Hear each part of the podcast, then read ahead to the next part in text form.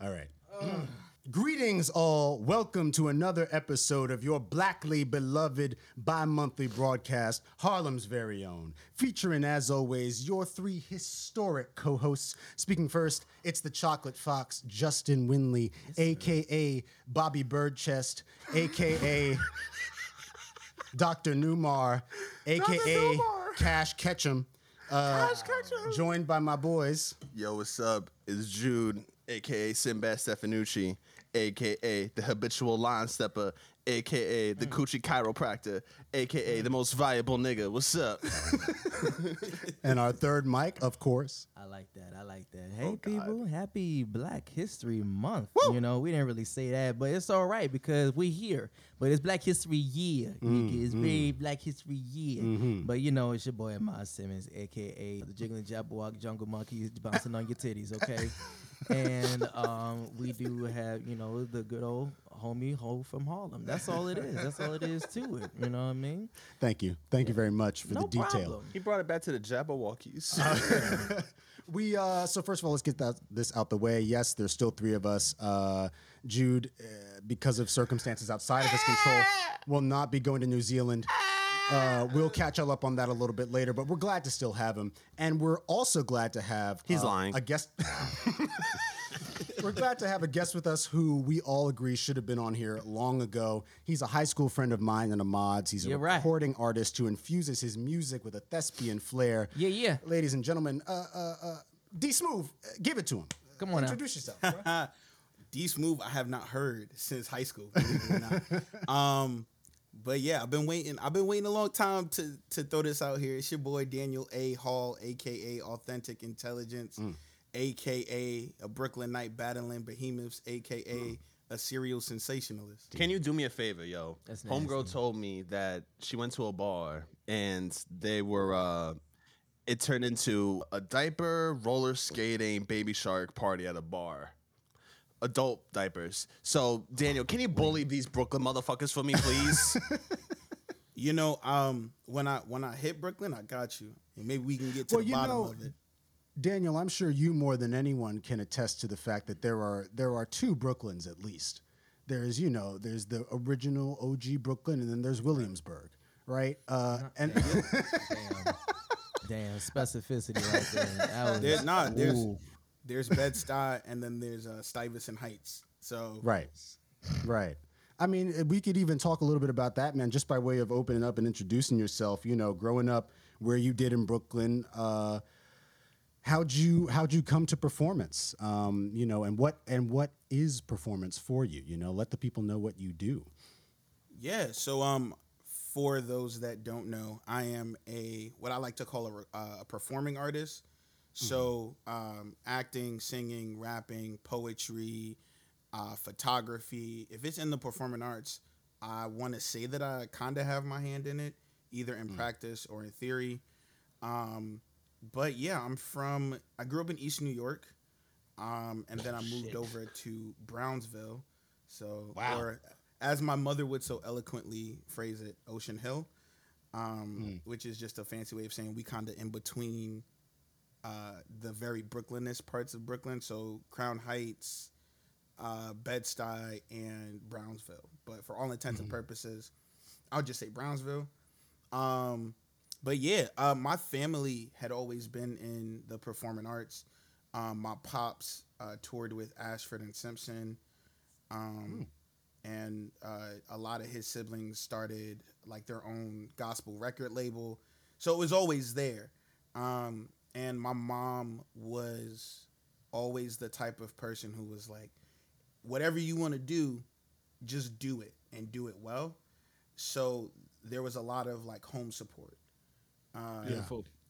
and uh, you know, being from the hood, it was a little strange for I guess some of my friends to see me not stick on the corner or see me not uh, delve into some of the things that would be classified as um, community proper. Uh, And so it was it was it was interesting to say the least. Uh, but then when I got to middle school was kind of when I tapped into the creative arts in general. Um, I took a, an acting class, and and that was one of my first passions. And then uh, LaGuardia, which is Yeah. uh, where I was fortunate enough to meet two of the three uh, illustrious co-hosts of HVO, um, kind of broadened it a little bit more, uh, just because LaGuardia is what happens when you like put a bunch of big fish in an even bigger pond. Um, so it kind of is like, oh yeah, everybody here acts. What else you got?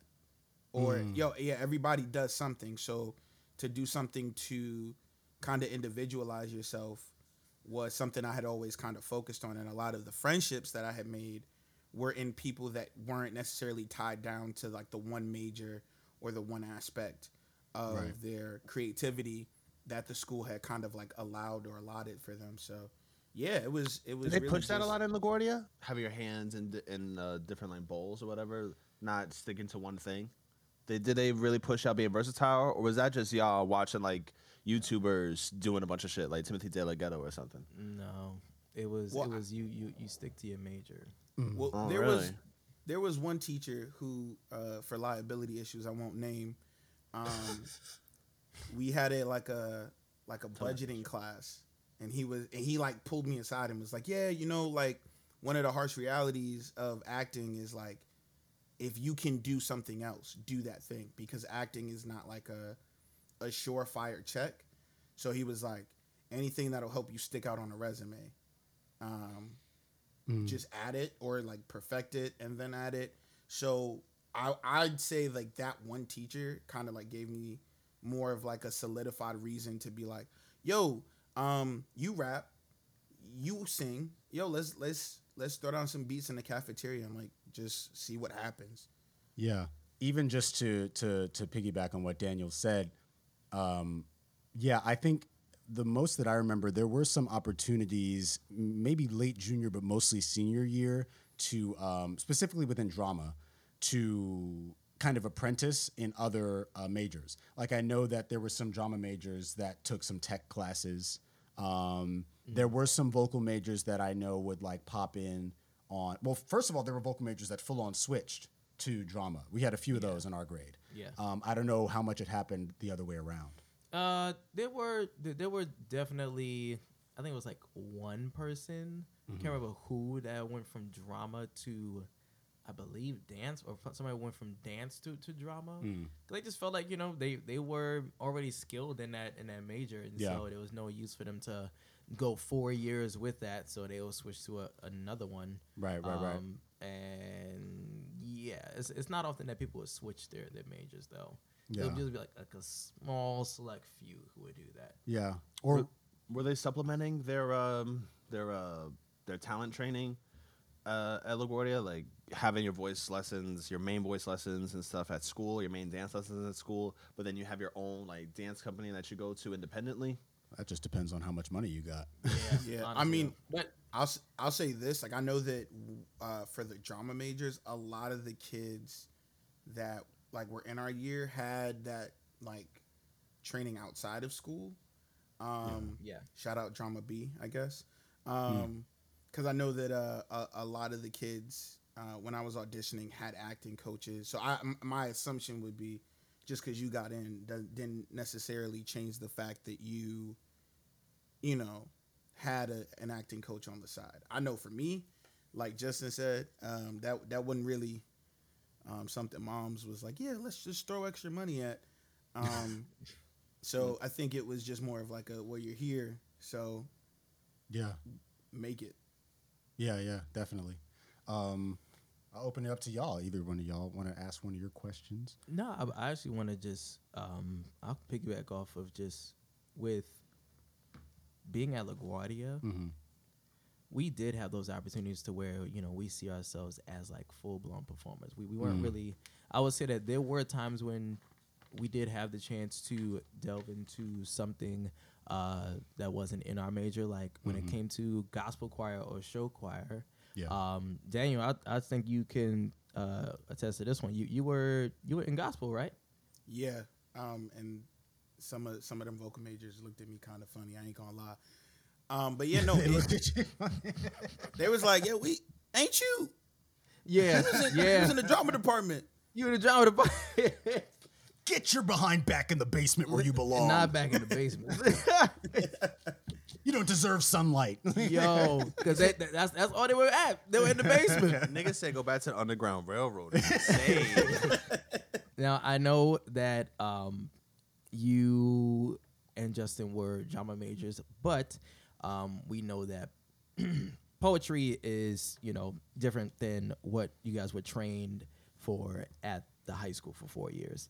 Um, and if you can give us a sort of a influence or a certain role model that, or maybe it's some sort of event that led you down this road of expanding your your your your your craftsmanship as a poet slash rapper. yeah. Yeah. Um. So ironically, I wanted to be a rapper long before I wanted to be a poet. That's Um. interesting. So I, you know, I had looked at uh, Lil Wayne and Busta Rhymes and Wu Tang Clan, and I had always seen like these monoliths in rap, and I was like, yo, like just the way that they put words together, I thought was like so, like so dope, and I was like, yo, this is something I would want to do, and I'll never forget like freshman sophomore year, I was like, yeah, ma, like I know what I want to do, like I want to be a rapper and I was telling her about how like we kind of like had cultivated a small rap group in LaGuardia, um, and she like flat out told me she was like, um, you're not a rapper. And she was like, I don't. Oh damn!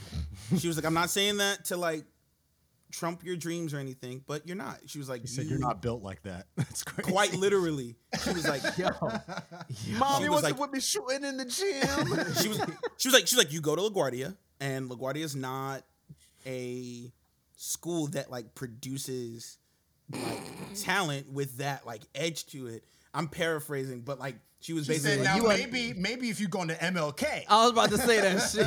If you were in a more ethnic audience, then maybe you would have some of a some of a little leeway to get into that. Did you did you remind her that uh, Onika Tanya Maraj graduated? I did. from? She was the first person. I was like Nicki Minaj went to uh, LaGuardia and she did it. She was like, yeah, yeah, but She said, "I said what I said." She said, "I said what I said." You are not a rapper. Nah, but she she really did challenge that, and she was like, I mean, she was like, and not to say that you can't. She was like, but what experiences do you have? Because up in up until that point, like rap had almost kind of like, um, you know, subconsciously come with this idea that you had to have a story, um, and all the all of the stories were very much like rooted in like I came from the gutter, and Poverty.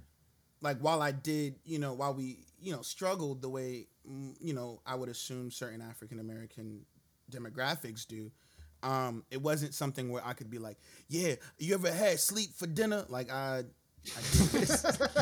I made, my mom made sure that I ate. the rats running across your toenails. yeah, and that That's wasn't Jay lyric, right? Whoa. Twelve cockroaches on your face when you sleep. my god.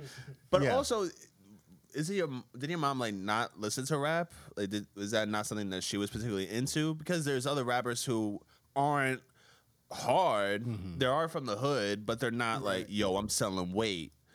You know, like Mos Def is not talking about selling coke, and not for nothing. No one got shot from listening to Common. Yeah, no, for sure. But like, also, I wasn't as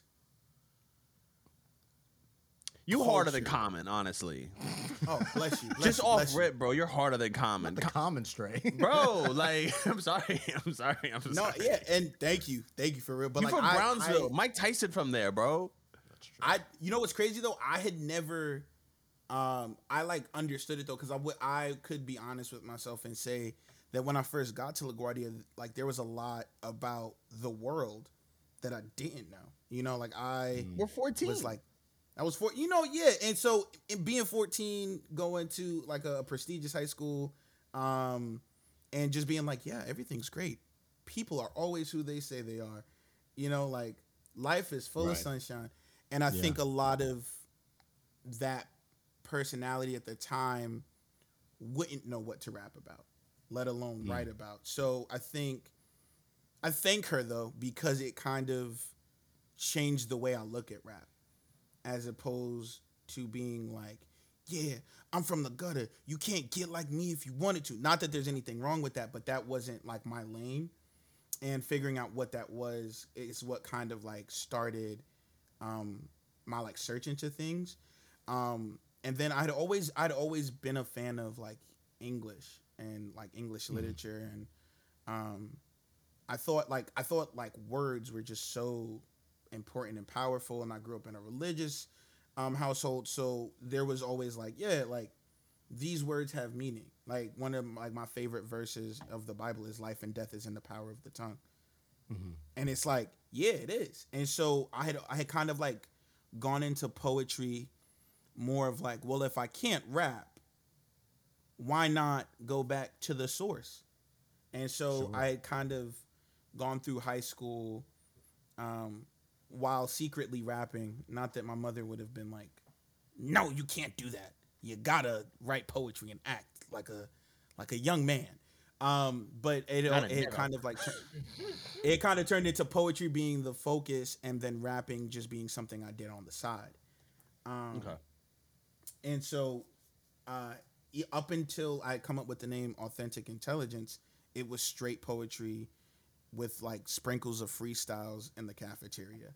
Um, and then once I kind of solidified that Authentic Intelligence could be a rapper and a poet, who's to say? Um, and and and it was like at that moment that I was like, yeah, I could do both. And so uh, poetry was almost like the reason that authentic intelligence raps the way he does, why he looks at language the way he does, and like all of those um, intricacies that are in poetry, I kind of like tried to mesh with rap. I remember a point, I think it was our senior year, where you, me, and Amir, uh, we went to the Nuyorican together at least once. You and I might have gone twice. Um, and and performed. You know, we were on the wait list, like the, the the total, like they didn't even have like lines left to write your name on. We had to just cram our name in on the wait list to try to get in. And I think you know anyone who's listened to your music, it, it's obvious that like there is that uh, that poetic angle, not just to the way that you write, but also to like the music that you choose, the beats that you choose, the the sort of sonic um, aesthetic, I guess, quote unquote, that you curate for yourself, right? It's it's a very like um, clear sort of uh, uh, um, vibe, for lack of a better word, that that that, uh, that you're going for. Um, so that that definitely comes through. Jude, did you have? I have a couple. How has your approach to writing changed since you started? Um, I think the biggest way is a lot of times I used to think that like I really do think that I thought rap had to be a certain way.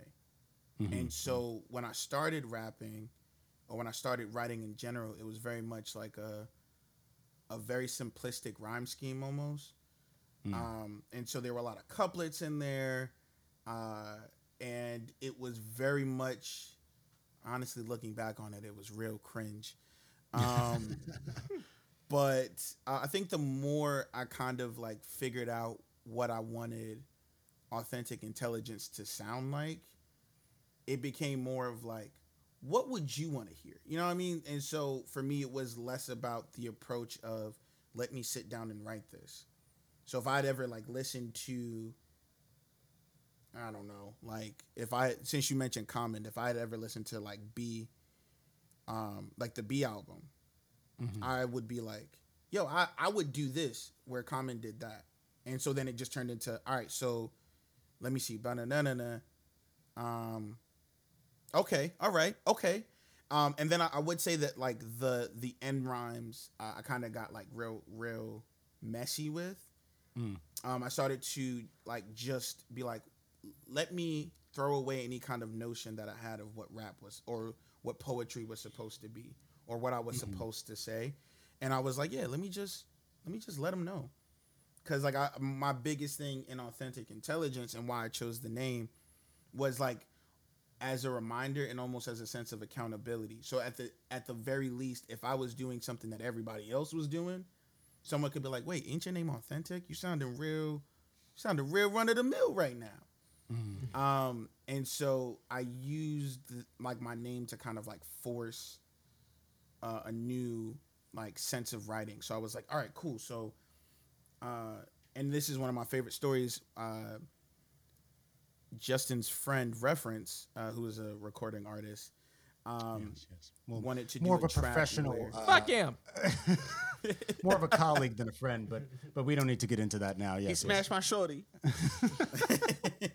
he'd come to me with this song called relate. Um so you, have the like the guy's perspective and he's really like um confident uh to approach this young woman. And then you have the young woman who's very like disinterested. Um and he was like yeah for your verse i want it to be like a like almost like a cautionary tale. And i'll never and i thought it was the funniest thing. He was like you know how your mom like gives you those weird sayings and you don't really know what to make of it it's like, hey, don't go don't go out after dark because you know where you're gonna wake up in the morning. and Yo. and I was like, yeah, no, like, I, and I was like, yeah, no, I know exactly what you mean. And so with that like track in particular, I made it very much about, um, like almost like a I don't know if Aesopian is a word, but like, or Aesopic, but yeah. like an Aesop approach to rapping. Cause like I don't think I've ever heard that. So I was like, yeah, let me let me see what I can do. And so um it kind of like morphs into just doing things that no one either thinks of doing or is like assumes that they can't do because of the like confines of rap or Right. lyricism.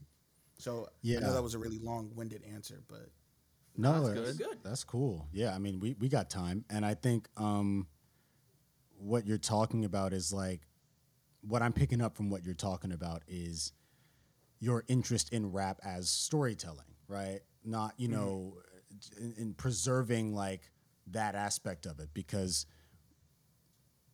you know you talked obviously a little earlier about how you felt like you didn't have the right kind of experience to rap, but um, you can rap from any experience, right? Like those guys, that that's just that just happened. To, those just happened to be the guys who were rapping at the time, you know, and, it, and it felt the most authentic. That was a shared experience that a lot of people were going through. But as the genre has morphed, you know, I mean, we we look at, especially when you look at like the uh, at the blog era, you know, we always talk about like with the Mac Millers and Kid Cudis and Gambinos, like those guys also weren't rapping about that type of like street life experience, you know, um, uh, in the same way. But they, you know, then they could rap about like, especially with Mac Miller, like the opioid epidemic and how that was ravaging like the white suburban community. You know, that was something that he could talk about and do so authentically, and it sounded like rap, you know, in terms of the the form and cadence and all that. But it just wasn't the same type of story. So I think you know, um, yeah, definitely. I mean, your verse on on relate, a song that I helped write, uh, uh, but am not featured on. That's reference. Just want to continue to clarify that misconception. Anyway, um, I yeah, thank you, thank you. I um, love that verse. I every time I listen to the song, I rap the whole thing all the way through because I think it's so. You really hit the nail on the head with that idea of like a cautionary tale, like a, a Aesop's fable of what could happen when you try to hit on a shorty in a bar. um, so yes, just saying that your experiences, you know, uh, as they've been, are definitely valid. And you know, even with opioids, we know that that was running through LaGuardia like crazy too. you know, the, the Xanax That- and OxyContin. and It was else. everywhere. You had cigarettes, all types of drugs, people passing out in the bathrooms. But anyways, um, Jesus Christ. They didn't do that in my GED program. the only dude who did though because was because they wanted to get their GED.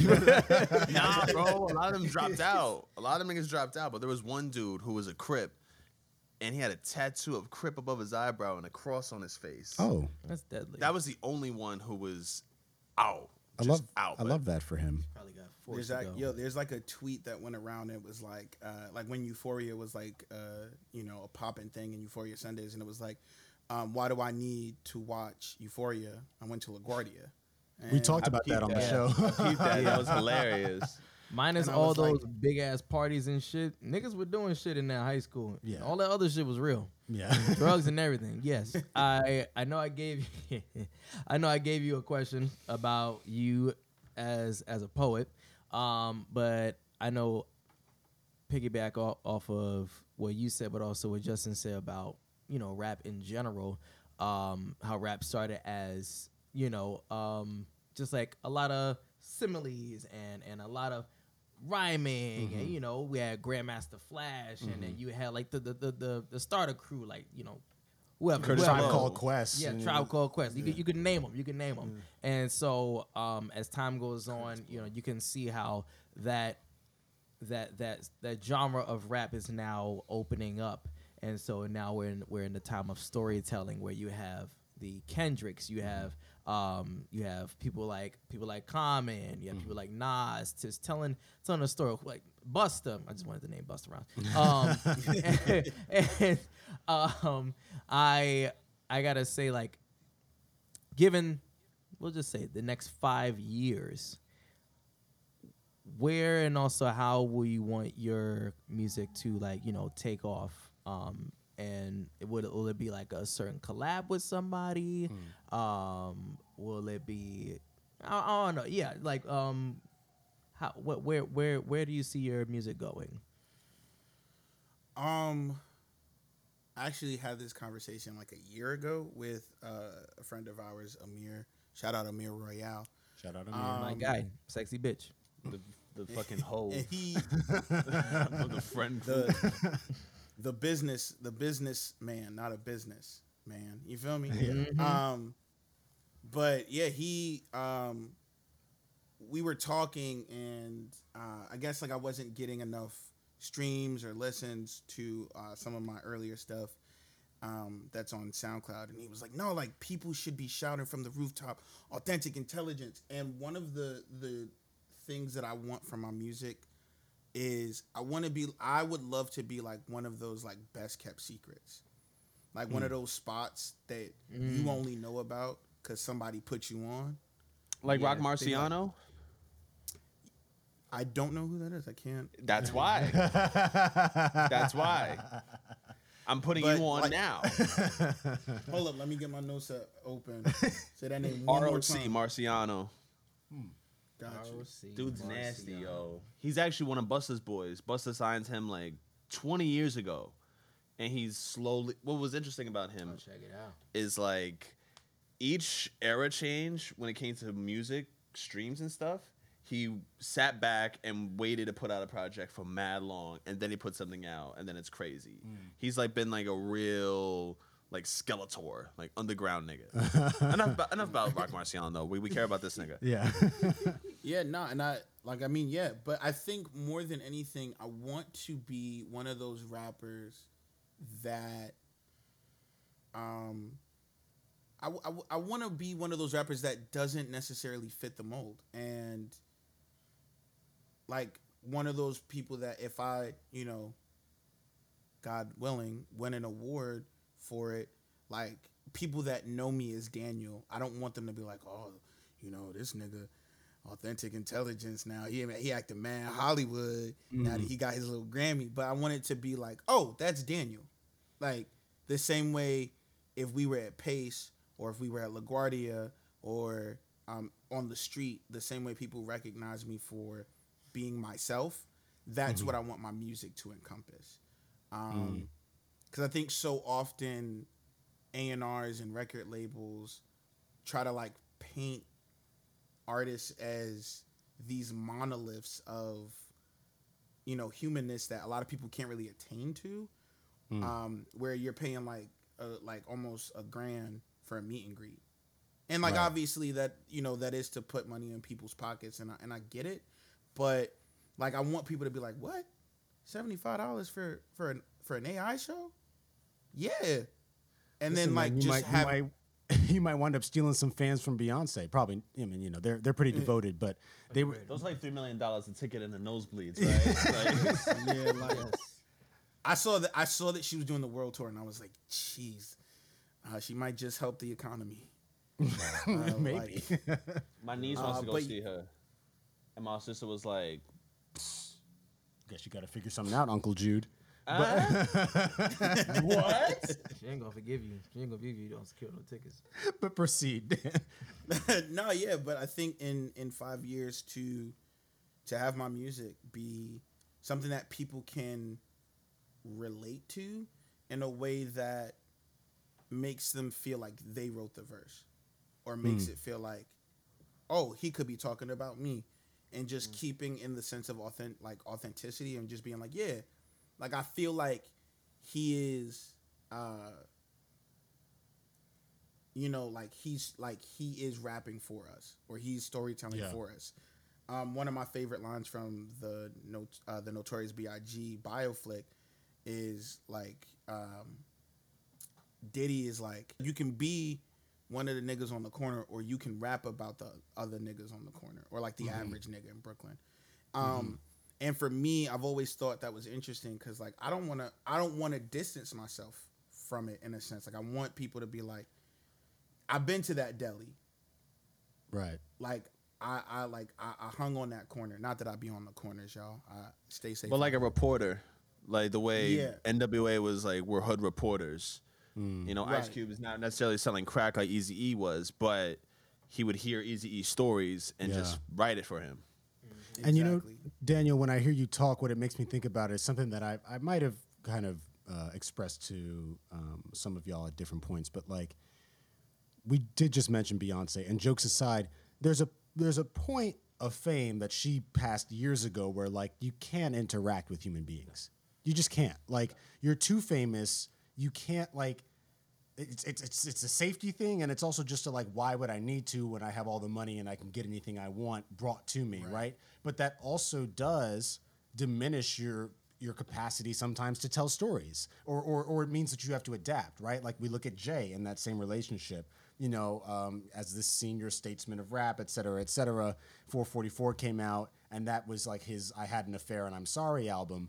But like, you know, um, Good album though. it's a good album, um, but I think about that a lot. So I, I think what you're saying, um, it's like you know we, we we look at athletes, right? We look at ball players, and it's like okay, the average ball player has probably like from let's say they get recruited at 18, they probably got like 12, like 12 to 15 years before they should like without injuries. yeah without injuries. Before I mean maybe you could go a little long. Obviously, five, five to six. I think it's shorter. well LeBron's been in, but and LeBron's that's LeBron. 36.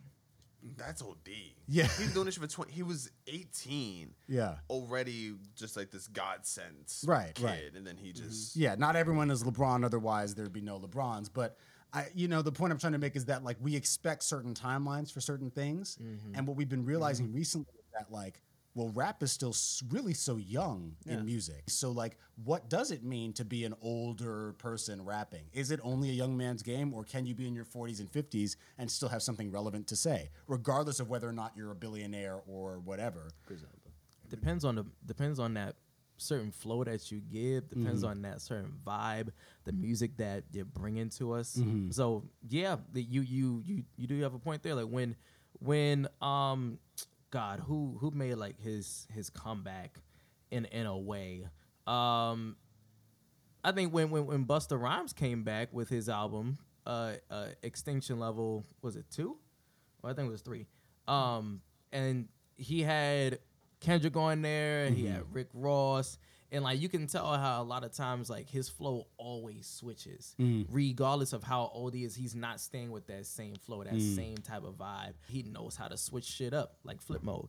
Um, and so if you're staying with that same type of with that same flow for what five years, you're gonna be washed up. Like when people are gonna say switch it up, nigga, you better switch it up. Yeah. because people are gonna, are gonna get tired of you. Um, What- but so, sorry, go ahead. No, do you think? Do you think? Yeah. No, I was gonna say like I think it's so interesting because like I think on the other end of the spectrum, you have a lot of audience members and, and fans who are like they recognize your magnum opus or your prime as an as an album, and then when you don't stick to that album, they're like, well, well what happened? Right. So I think mm-hmm. like I think one of the biggest examples is Chance the Rapper. So like everybody hears acid rap and everybody's like, "Oh my god, who are you?" And then he does Incredible, the big ain't day, or he, he does coloring book, that was crazy. and then people were like, "Oh snap! Like this is you making it out, like for sure." And then you get to the big day where for him he is changing it up because he's like, "Like I'm married, I have kids, right. life is great. I have a new story to tell. I have a new story to tell. And like the amount of discourse that I've seen where it was like, well, what happened to acid? Like what? Like so you just giving up drugs, and you now you gonna be with your family? what you mean, side niggas in the club got his booty on the chin like a cleft? Family Is- man ass nigga. or like I don't see even my kids ever. right, or like Fuck even my with uh, you know what's you know what's better than throwing away money at a strip club? Credit, and everyone's like, yes, what the hell was that? Um, no, people felt attacked. they did. right. Like I like throwing my singles. Different.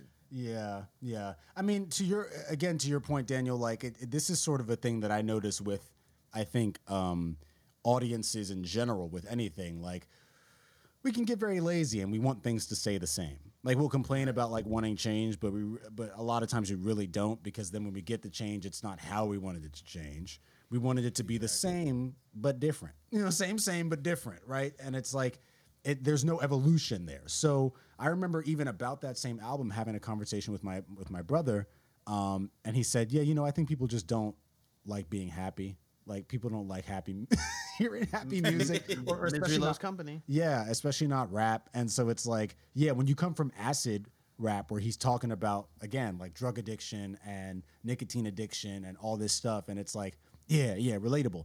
Then he gets married. It's like. Exactly. Smack the mic away from me. You don't want to hear that because maybe it forces you to reflect on Dag. I ain't done nothing really in the in the 12 years since he's put out acid Right. rap. Right. I haven't even gotten a new pack of underwear. This nigga's married. Grew his hair out. You know, he got a hat on. He took his hat off sometimes. You know, he got a baby got now. a baby yeah. now. You know, she It's- walking. And it's a similar thing that we saw with Kendrick's album last year, right? Childish Gambino. Yeah. People hated that fucking album. Which people album? hated Awaken um, My Love? Awaken My Love. For Oh, the people the, that, um, that were talking about, I I I loved it. I think it's a great album. I would think it, yo, that that first, woo, me and your mama. Um, not not. no, I understand. Anyways, um,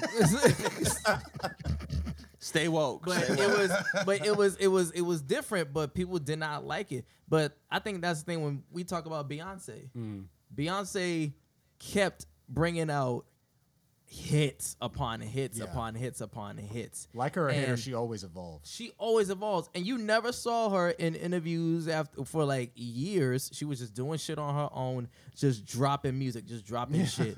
And then she was and then she started going into her um I guess we can say this her her her, pl- her pro black era when formation came out. And then now she's delving towards the queer community. Um and putting out that renaissance album where I feel like it was, it was mostly for them. So, but she's Yeah. everywhere. She's she's like, I'm gonna pick at this. I'm gonna pick at this. I'm gonna pick at this. And like, though you don't see me, just know I'm dropping these gems. on your I'm ass. working. Just know I'm working. She's like, just know I'm shifting the culture. She's shifting Yeah. it. She's shifting it. And so, um, I know for myself, and we know that for you, that you're gonna be coming out with some hot shit. And so that's what I was saying. In five years, you probably have multiple concerts, Mm. multiple songs under your under your belt, I would like to see it. under a label. You know what I mean? like uh, you you you cooking some shit.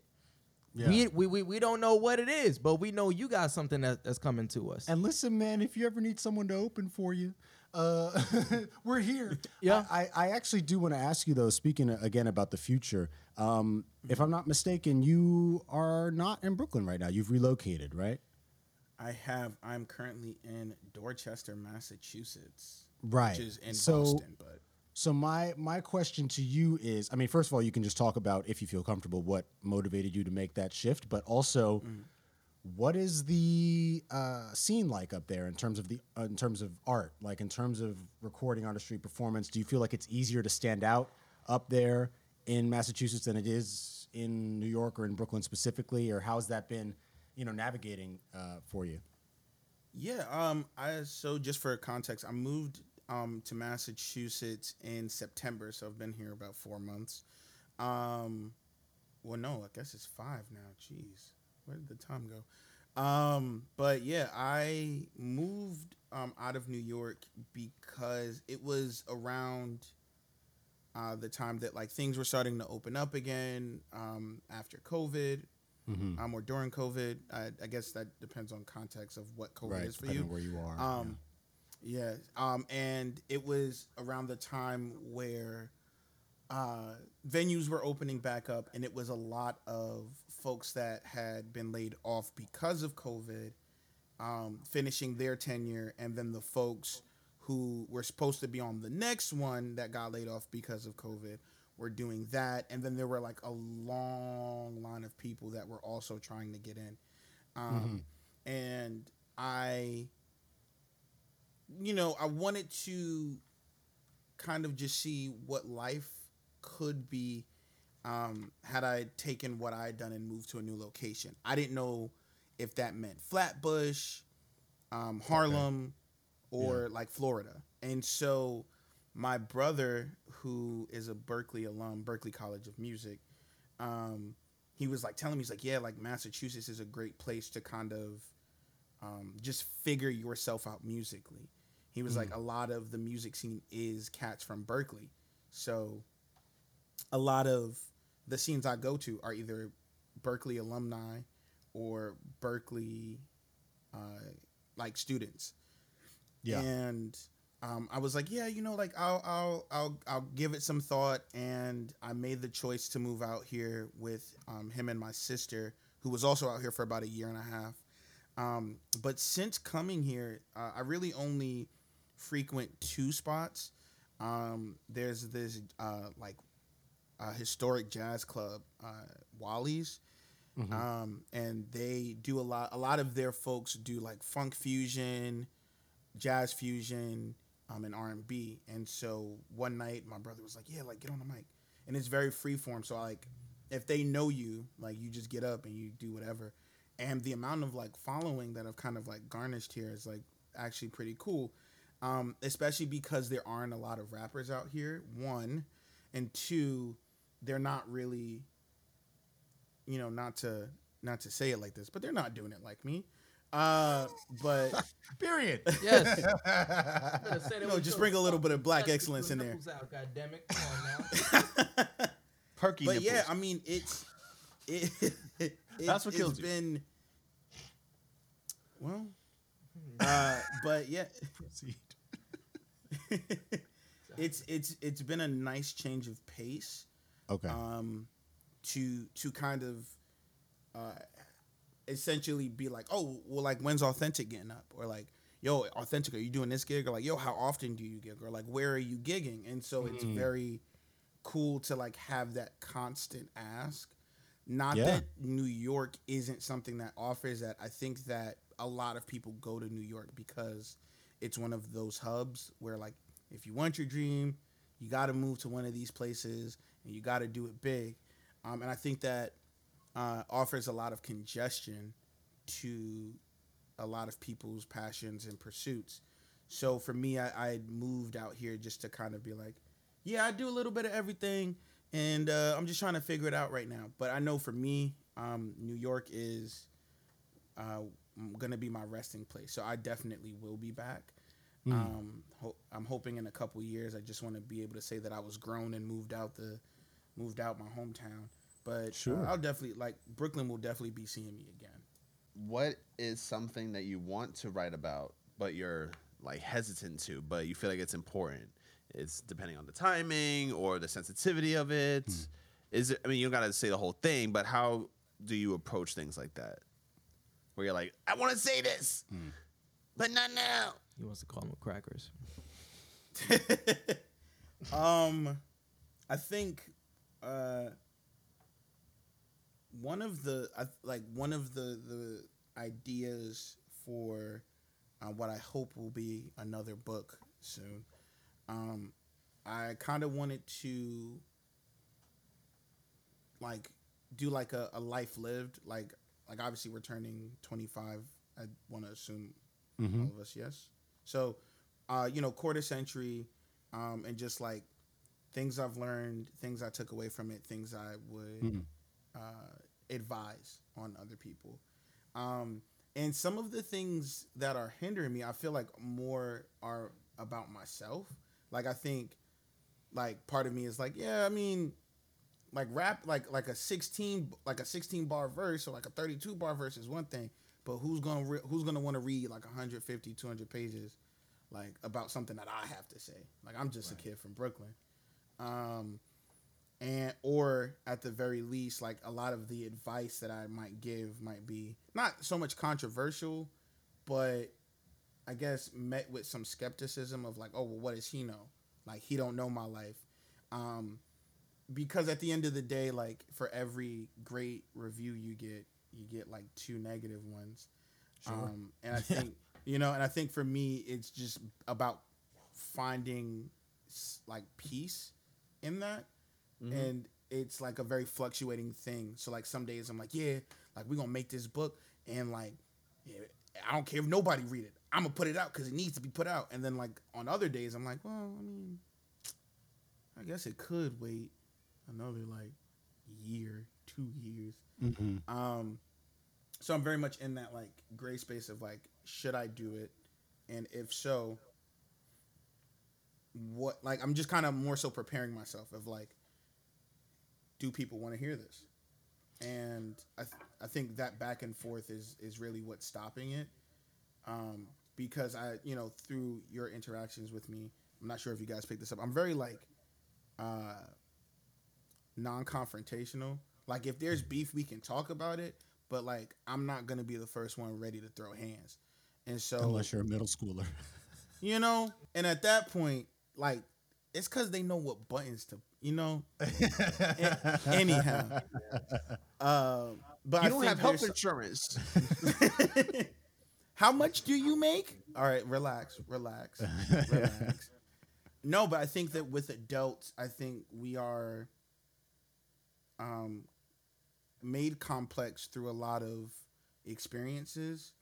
And i think the intricacies of like what we go through make it harder to tap into either seeking advice or receiving advice. Um because like it's like you know it's always like and i say this as a like generalization but it's usually like you don't know my life. Or like yeah it's easy for you to say this when you know you haven't had this to go through which are all like partially real statements. Um and so just being able to like weave or at least anticipate some of that to kind of like be like okay i can make peace with these these arguments but i'm still gonna write it Yeah. I um I feel you on that man because even in my own ponderings about whether or not to and there was a point where I was putting together a poetry book. Some, that. yeah, sometimes poetry can just feel kind of self-indulgent to me even while I'm writing it. And I'm like again, like who's going to want to read this? Who's going to want to read me writing about like sleep paralysis and being depressed or whatever? Like it's it's it doesn't uh it's it's harder definitely to it sometimes feels harder to market than something like rap, which is passive. Also, it's like it, it, it, you know, you can listen to a song and not even really fully engage in it, and obviously we see that a lot. But like for poetry, it's like you're asking someone to sit there and read it and really invest their their mental energy and emotional energy, which is which is a different ask. So I totally understand the challenge there. Um, however, I did want to highlight uh, definitely before we we end. You know, it's no rush, but I, I uh, before we end, I want to make sure that I get to the fact that you, sir, you sir have a show coming up. Um, talk a little bit about this. It's a, it's a major kind of thing for you. It's it's almost like a, a, a tiny desk kind of situation, right? As I understand. it? Yeah. Um. So I. This is also funny because I uh, am going to be performing um, at Sofar Sounds, um, which I consider the Tiny Desk's Tiny Desk. Um, Not that they are any in any way related, other than the vibe that they kind of curate. But, um, but yeah, I had always kind of wanted to do it, and I had applied in May of last year um, while I was still in New York, and I was like, yeah, it's a long shot. Like, if I get it, I get it. If I don't, I don't. Um, and they reached out to me in January, um, and were like, hey, we're doing a couple shows. We want to know if you'd be interested in like performing at one. Um, and I was like, yeah. And then like I looked at the uh, the addresses on them, and I was like, oh, they're in New York. That's kind of tough. Um, and it's a kind of a big deal for me um, because it's my first um, paid gig as Authentic Intelligence the artist. Uh, thank you, thank you. And so I was like, oh snap, okay, so we're gonna do it. And so I have my brother uh, MDing the the entire music. So we're pot like we're almost reinventing a lot of the uh, instrumentals to a lot of the songs that I'm gonna well not a lot. There it's it's a 20 minute set, but um, we'll be performing a lot of stuff that is near and dear to my heart, um, and things that I think kind of encapsulate who I am as an artist and uh, what I have to say. Yeah. And I'm just I'm super excited about it to be honest. Yeah, man. I when when I saw about it, I was uh, I was thrilled too. I think that's exactly in line with your musical identity, um, and uh, I, I think it's. I mean, it's definitely going to do wonders for uh, for the AI brand. Um, I've got some like fun popcorn questions for you. Uh, just like some quick this or that. I'm gonna, I'm gonna ask my silly questions first. Okay. and then we'll, we'll wrap up again with something deep uh, at the end. I got five of these. Oh gosh. All right. Uh, they're just right. like I said, it's this or that. So you can just give your answer. You can elaborate a little bit if you want to. Uh, you guys are also welcome to chime in. We should have given him something painful for if he didn't have an answer, like a shot of tequila or or hot sauce We or should like have. Oh no. or like uh, or both. or paprika, like a spoonful of paprika. I'm actually glad y'all didn't, cause uh, I gotta, I gotta go, I gotta go driving after this. And if I had to take a shot of tequila for everyone I couldn't decide to be on the road, oh, Oh, my boy's no. whipping it up there. Yeah. City boy whipping. man. Um, so a lot of these are uh, 90s centric because you know that's that's that's just you. Uh, so I'm gonna ask the first one: Love Jones or Poetic Justice? dang. Um, I'm gonna go with Love Jones. Yes, that Yes. I, I have, to, I have to do that. Say, A baby. really quick uh, anecdote, or I guess if that's what you want to call it.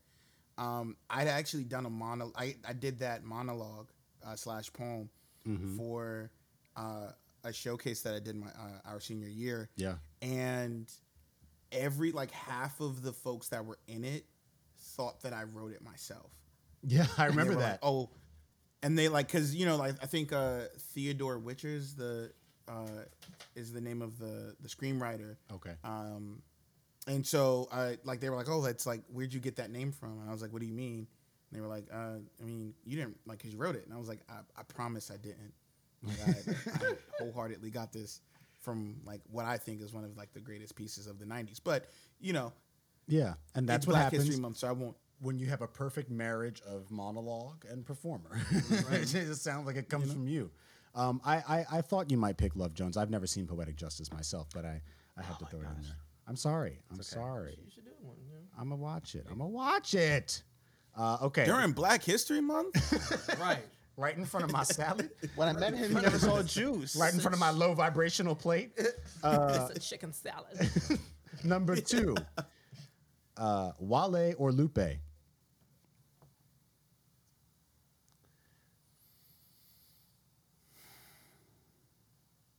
Really, Wale? I'll just you know. I'm gonna go. I'm gonna go with Lupe. Mm. Um. Yeah, I'm gonna go. I'm, I'm okay with that. Lupe Lupe over Wale. Okay. Okay. Lupe know how to use a sword. he does. and he and he's teaching at uh, NYU, so I, I ain't really mad at the brother. You think him and Spike Lee fight each other in the teachers' lounge? They pass. It's like Zoolander when they pass each other. Watch your step, bruh. or whatever. Excuse me. You're. Bruh. I'm not your bruh. Um, okay, good answer. Good answer. Good answer. Uh, number three, spoken word or battle rap. to watch or to perform. Both. Not that I can battle rap. I just I would. Both. I guess both. Yeah, sure. Why not? um to watch. I'm gonna go with poetry, like Okay. like slam poetry or spoken word. Um, only because you can like sit with the nuance as opposed to with battle rapping. It's almost kind of like like the audience kind of like lets you know when you should have paid attention to something that you might not have Mm. The the knowledge of. Um, I, I remember this one time. I, I only got it because I like Marvel. He was like, um, "I throw foreign objects that'll get you Captain America like Marvel Comics, with a strap like Spar guitarist." And I was like, That'll get "Oh, you capped in America, Captain America, like Marvel. Okay, yeah, yeah, yeah, yeah, yeah. right." And I was like, and but the audience kind of like beat my reaction Mm. because. He was like Captain America, like Marvel Comics, and the audience was like, "Oh my god!" And I was like, "Oh, oh, okay, well, all right, you got it too." Yeah. Okay. Fair. Um, fourth one is is a style question: beanies or dad caps? Oh, dad caps all the way. Yeah. Um, I have a no. Uh, let me see if I can. I'm kind of zooming in on this. Uh, uh, Caught on the AI of the door. merch. You feel me? But I have a. I have a. Uh, I have like 20, 30 dad dad hats. Mhm. So Damn. uh, and oh yes, I. It's it's because I have a I have a big head and But you got a nice hairline. It's not getting pushed back. yes. You know, but I think it was. Uh, I remember looking for hats and snapbacks were like the style back then, Mm. and I can't fit them. Like I'm literally wearing it like one notch. Mm. So I was like, yeah, this this this isn't working. I need something. and dad hats were like, No fitteds for uh, you. Like they kind of big. I did I, I did fitteds in high school. Um, they were just more expensive. Like you They are can, dumb like for a good fitted, you're like paying like 35 40 dollars. Um, Yeah. dad hats you can like kind of cap at like 25. Mm. Ah. Fair enough. He's economical and talented. The last one, uh, I, I, of course, I, I expect that one or two of you will have something to say about this. Um, again, going back to the '90s, two beautiful women, Oh fucking Christ. Nia Long or Regina Hall. Oh, Why do you do this? It's long. Nia Long. so okay. I hmm. I'm gonna say Better say Nia Evan Long. Hansen. Okay, there we go. but I'm only gonna say Nia because I can only immediately think of like one Regina Hall movie in which, and it wasn't even a Regina Hall movie that I saw her and I was like, yes, which was The Best Man. But Nia Long is kind of like, for me, the woman of the '90s, so Mm. I have to go with Nia. That's I'd. I'd say Regina yeah, because I'm. I'm not, I'm not mad at that. it's, it's not a bad That's answer. fine. I feel like she's funnier. Oh, Yeah. fair, Yeah. fair. Nia not funny. But So we you're love saying if, if, if Regina knocks, she fine. if she if Regina you know tells a joke, then y- your drawers are coming off. Yes. yes. I'll be like, knock knock. Who's there? you so funny. Oh damn! You, Why your clothes stupid. off? You uh-huh. Why stupid. your clothes off? Goddamn it! See, I, Stupid, Where your clothes Regina. Oh my God, you so, so- stupid. Man, man, you so funny. Come suck this dick. You know you so funny. I would do that for Nia though. Like if like Nia told a joke and it wasn't that funny, I'd be like, "Oh my god, you're so crazy!" Yo, should hit Instant you tears. with the, Yo, should hit you with the dad joke. You hit her with the Denzel tear. Like that's Yup. hilarious. that was too fucking funny, my queen. Yo, I have one. I have one question, but it's not. It's not a deep one. But we gon- we saving that one there. For I have sure. one. I was just. I was thinking about it as I was coming to you know uh, coming over here to uh, you know give you the interview. But you know I think about. It, I'm like. But you know, don't kill me when I say this. But Oh, like God. when you when you when you did your poetry, when you did your rap, did you uh I have no idea what's about to come out of this man's mouth. I have, Did you- I think I do. Did you did you ever did you ever like rap to someone just to get some pussy? Like just uh So, um, it it it never really got that far, uh, but I've used it to to like. So I I never forget that. I thought it was the funniest thing. So I had gotten to uh, my al- alma mater, uh, SUNY Potsdam, speak your mind. and uh, I'd like I had made it my mission. I was like, I'm just gonna lay low. Um, I'm just gonna Lay low. What were You're you gonna be doing a- before? Oh no, like I Uh-huh, everywhere I go, like Nah, not like that. I meant performance wise. Everywhere Uh-huh. I go, I kind of like seek an opportunity to perform. Mm-hmm. And um, I was like, yeah, no, I'm not gonna do it. Like, I'm just gonna be like a scholar and get my grades. Um, and I had done a an open mic, and then like from there, like poetry, singing, rapping had become what I was known for up there. Um, and I was also coming into like my manhood, so like I I, I think like a lot of women were like, oh wow, he's like he's kind of cute and he He's does got a like beard. everything. You know, God God knew what he was doing when he, when he let it att- when he let it like fully attach. yeah. Um, but yeah, I Yeah, I don't know anything I about have I have used poetry to to kind of um, let's call it uh, acquire acquaintances. That. Acquire acquaintances is the most villainous thing I've ever heard in my fucking life. I call them lovelies. You said acquaintances. Acquaintances. This nigga is Well- Charlie Sheen. No, it, it was only acquaintances because I was still kind of green. Mm. Uh, so it was very much like a like oh my gosh, like Daniel, that was so good, and I'm like oh thank you so much. Like I actually wrote it um, in high school and da da da da, and I'm like going through the intricacies of the poem, and like she was like oh yeah, like maybe you could write something for me. I was like maybe we'll see, who knows. Um, Write something for me is crazy. But it was the quickness with the answer. Yeah, yeah, yeah, yeah, yeah, yeah. yeah, yeah, yeah, yeah. I'm actually, I'm already writing it right now. Yeah, this is It's in my head, it's in my head. mentally, I'm mentally. freestyling right now for you. Boom.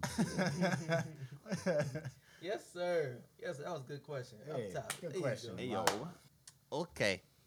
So, with uh, poetry being to me inaccessible because I personally have not enjoyed poetry because of its inaccessibility with dudes doing like slam poetry mm. or spoken word poetry and doing it this and that and da yeah. you know talking like Migos with a latte.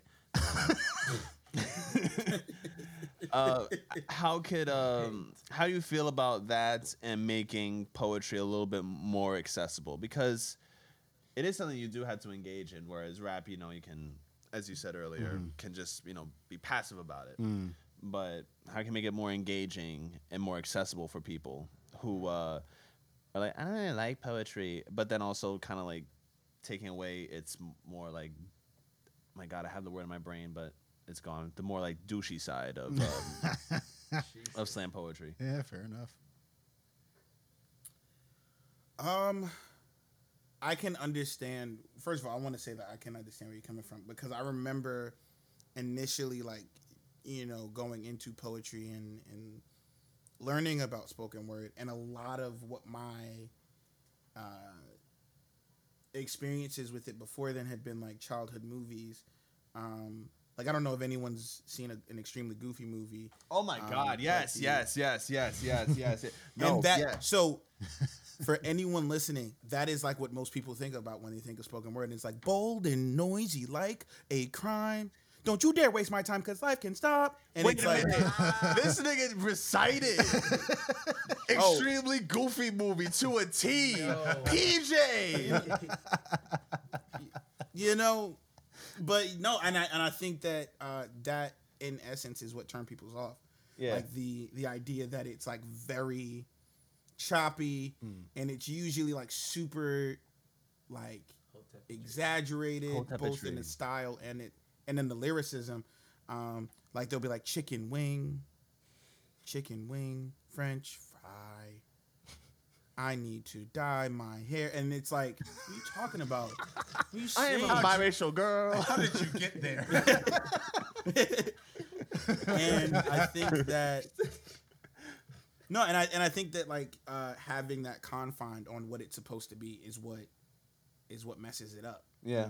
Uh, because I've heard so many uh, spoken words, like sp- like more as in spoken words than a poem with exaggeration.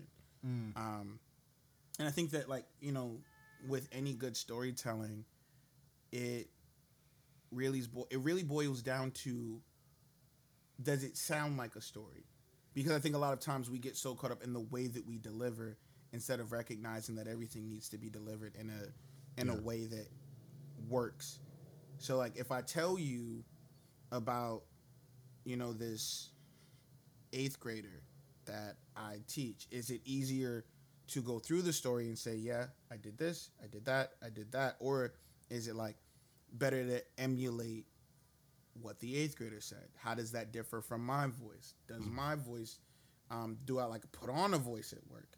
Um, and I think that with poetry in general, reciting it has to be something that feels like you wrote it and Yeah. that you've experienced it. And I think when it becomes too much of an archaic storytelling, you lose a lot of that. Um, and one of my f- like funniest examples is Rupi Kaur. No shade, Rupi.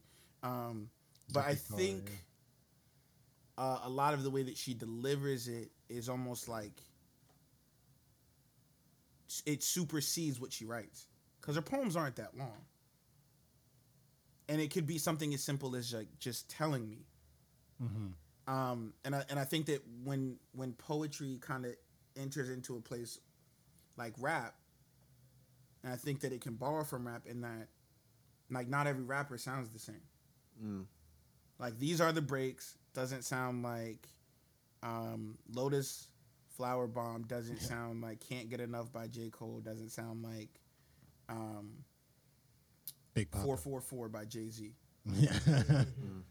you know and like and all of those are different and you don't even have to look very hard and i think that poetry suffers from that thing of like a lot of people feel like when you've seen one or when you've read one of them you've read all of them Mm.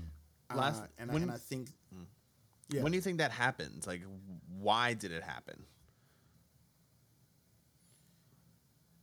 I think it's either because of uh, audiences like pre-perception Mm-hmm. of of oh well like I know what this poem is going to be and it loses a lot of what it could be because of the eyes of the eyes that look on it are like oh well you know I've seen this one before. Um, and I think that a lot of people that recite it get stuck in the how and they're like how should I say this? How will people feel about it I go up there and this is something I've had to work at but I've, I go up there and I'm like I'm just gonna tell people how I tell them Right. I want people to like I want to be like, yeah, my name's Authentic Intelligence, um, and this is uh, addiction. You know, like and just like kind of do it more as like me talking to you because if, if if it doesn't feel like I'm connecting with you, you don't want to hear it. Yeah. If I go, I limit my daily dosage of you. Everybody's like, oh look, it's William Shatner. and there's there's like no like it, and and instead of it becoming a poem it becomes like a joke and it becomes a a caricature of what's supposed to be real substance Mm-hmm.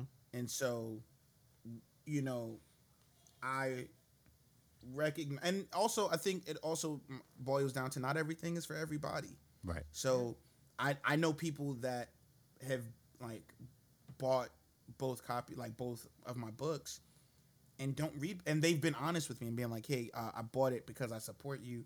Um, I think you're doing great stuff. I just don't like poetry. I like when you perform it, but I can't read your book." Mm-hmm. And I think that some people like like there are some people that don't like rap.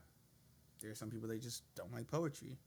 Um, and that's something that I tell everybody when I perform either a rap, a poem, or anything in between. I go, uh, if you guys are a fan of this, let me know. And if you're not, that's okay. Not everything is for everybody.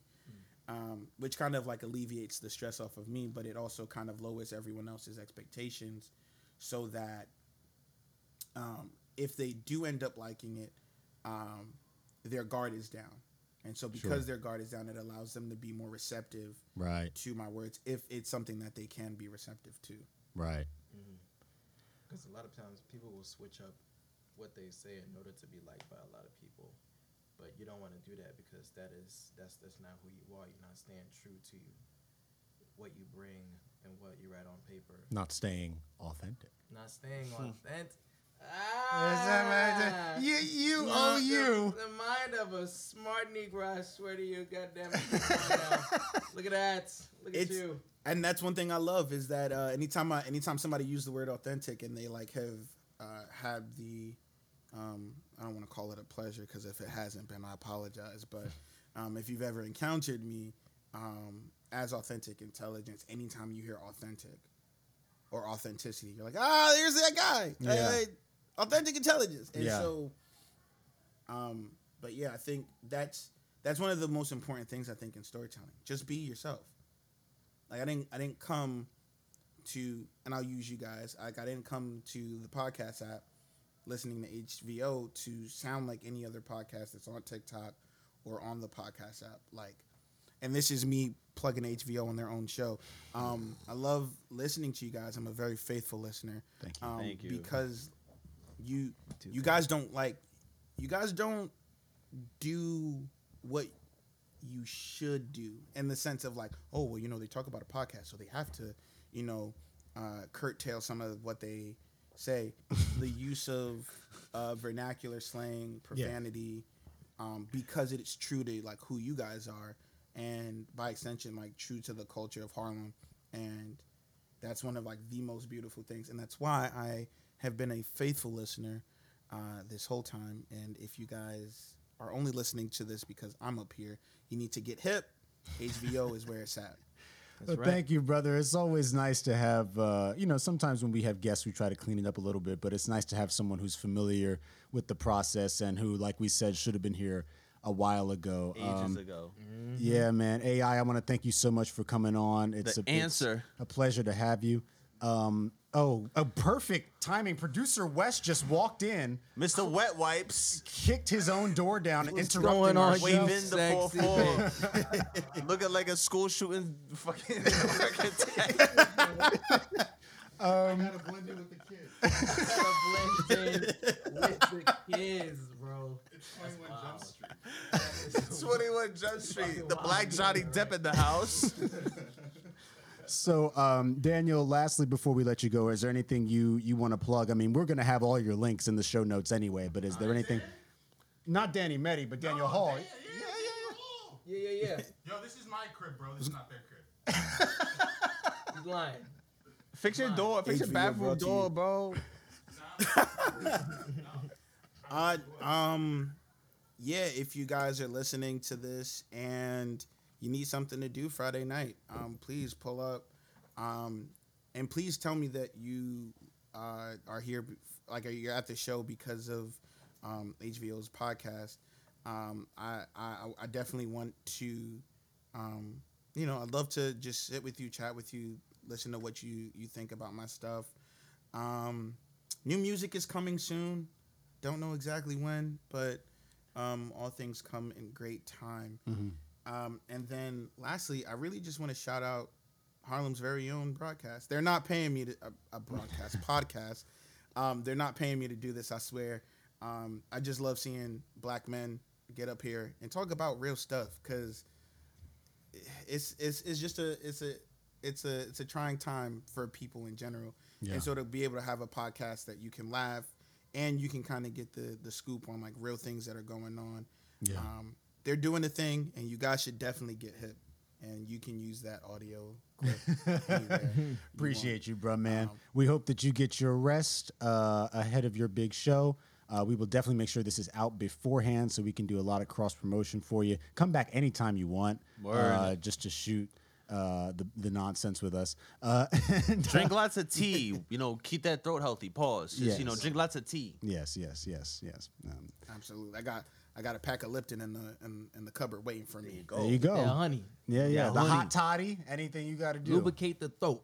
no pause. uh, uh, uh, if you thank you all very much for listening please rate and review the show wherever you get it uh, maybe we were five stars and then what Ahmad just said dropped us down to one if you want more if you want more uptown love uh, you can find us on spotify apple Podcasts, and the podbean app we thank you we will be back later this month with more black excellence indeed Wear your condoms.